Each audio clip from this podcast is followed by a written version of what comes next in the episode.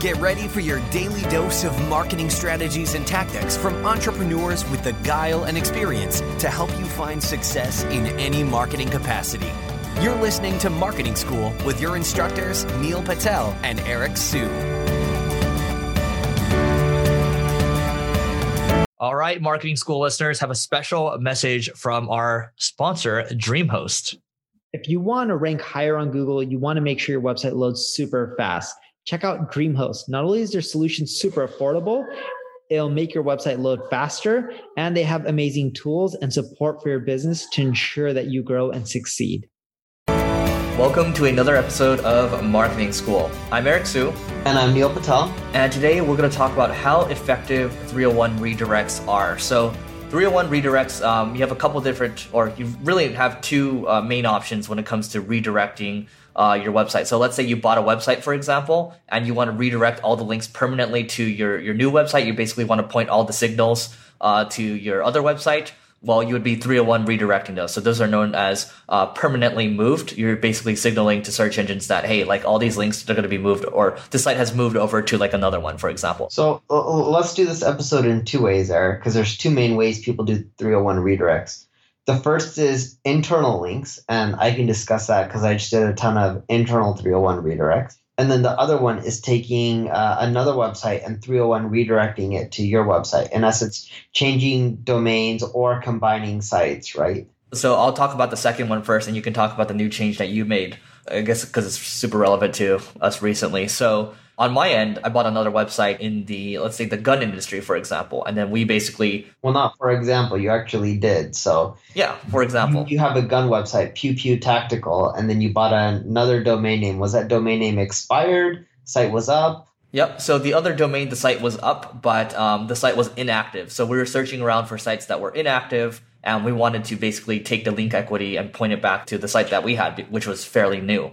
And how many backlinks did that site have? Uh, I believe it was a couple hundred. And how many visitors a month was it getting from Google? Not much, couple hundred. Uh, per month, not per day. Couple hundred per day. So we're talking maybe, yeah, we're talking maybe uh, three or four K. And then how many backlinks did your website have? Our backlink had a total of zero. And then how many Google visitors did you guys have per month? So we didn't have many backlinks, um, which is why I'm saying zero. It was probably a couple, right? But um, we were getting about, at that time, it was about 15,000 visits a month. And then all of a sudden, you know, when we redirected, uh, took the the other site and redirected it over, that's when we started to see a bump. And then, you know, because we were writing really good content, our traffic started to compound over that. So we went from 15,000 a month and jumped up to about, you know, 25K, 35K or so. And then now, you know, we're getting about 400,000 visits a month. And it took you how long to see the jump? When you did the 301 redirect? So when we did the redirect, when we to start seeing the, the actual like good results, took about uh, two weeks to start to see you know a jump in traffic. So two weeks, and then what happened three months later? So three months later, our traffic went up to about I think three months later it was about forty ish, forty five k a month. That's actually pretty good. So in essence, it was worth it. And what did you spend for the domain name? We spent twenty five hundred. Yeah, it's a good deal.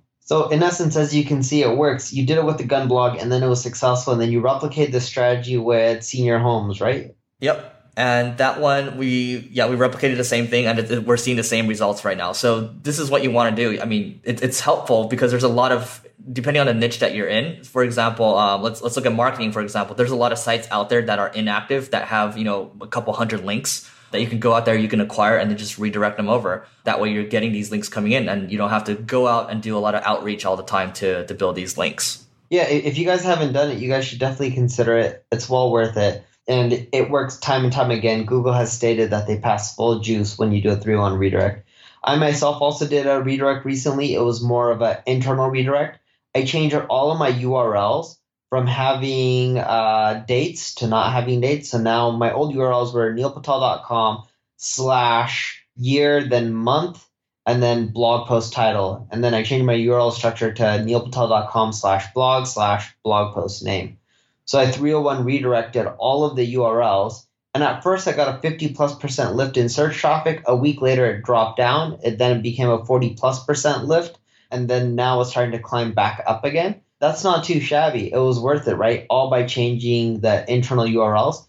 And I kid you not, I made the change. Then that day that I made the change, I also went to Google Webmaster Tools, submitted the whole site crawl, and then I said crawl all pages because when you add a URL to crawl, they'll give you two options only crawl that page or crawl the whole site. And I picked crawl the whole site.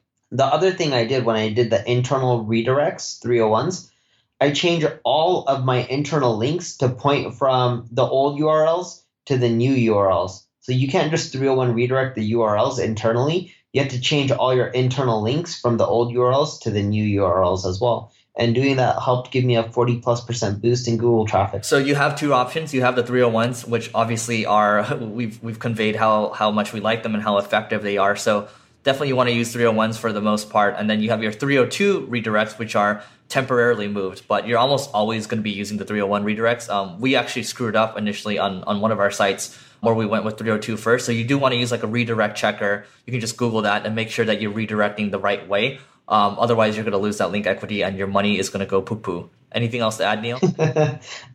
no, that's pretty much it. All right, that's it for today's episode. We'll see you tomorrow. This session of Marketing School has come to a close. Be sure to subscribe for more daily marketing strategies and tactics to help you find the success you've always dreamed of. And don't forget to rate and review so we can continue to bring you the best daily content possible. We'll see you in class tomorrow, right here on Marketing School.